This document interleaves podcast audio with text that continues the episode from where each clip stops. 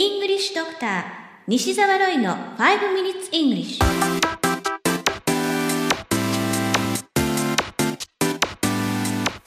Good morning everyone. こんにちは。English Doctor の西澤ロイです。5 Minutes English このコーナーは朝の5分間で気楽にそして楽しく英語のポイントを一つ学んでしまおうというコーナーです。毎回面白いもしくはびっくりするような海外のスをご紹介しておりますが今回のニュースはチェコからです。月曜日の昼過ぎにある男性がパブで飲んでいました。彼は支払いをしようとしましたが持ち金が足りないことに気づいたのです。そこで男性は身代わりの品を店に置いてお金を取りに向かったのですが彼が残していったものはなんと服その男性が街中を歩いていた姿が防犯カメラに映っていましたが彼はほとんど真っ裸。短い靴下だけを履いた状態だったのです。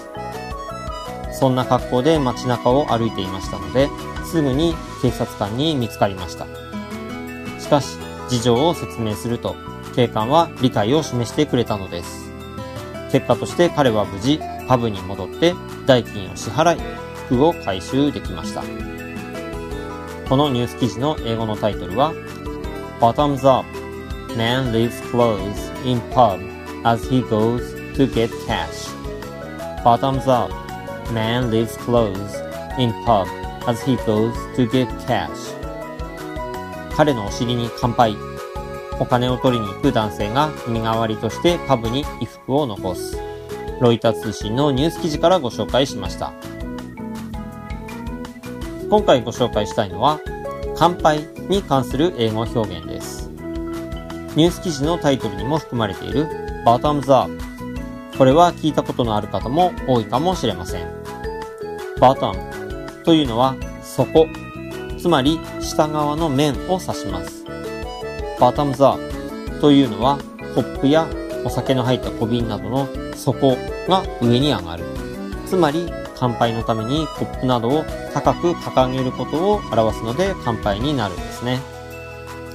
ちなみにバタムにはお尻という意味もありますし、bottoms のように複数形にするとズボンも表します。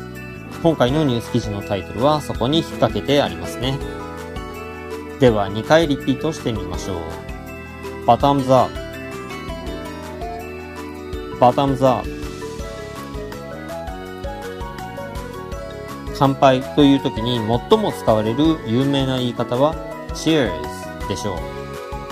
こちらも2回リピートしてみましょう。Cheers Cheers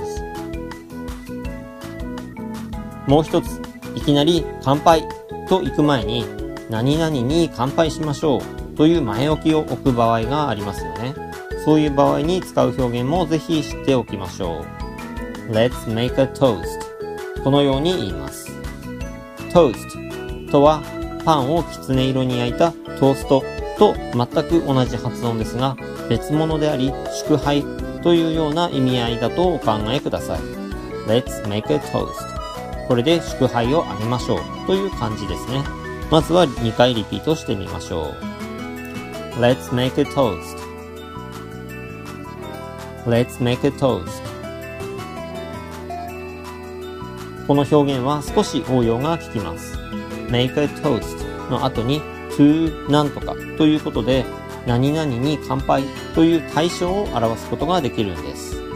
例えば、成功を祝して乾杯したい時には Let's make a toast to our success 友情に対してであれば Let's make a toast to our friendship 将来に対してであれば Let's make a toast to our future このように色々と言えるのですパーティーなどの場で非常に使える表現ですからしっかりと押さえておきましょう You have been listening to 5 Minutes English お届けしましたのは、イングリッシュドクター西澤ロイでした。このコーナーでご紹介したニュースは、メルマガで英語をもっと詳しく解説しています。西澤ロイ、メルマガでウェブ検索をしてぜひご登録ください。それではまた来週お会いしましょう。See you next week. Bye bye.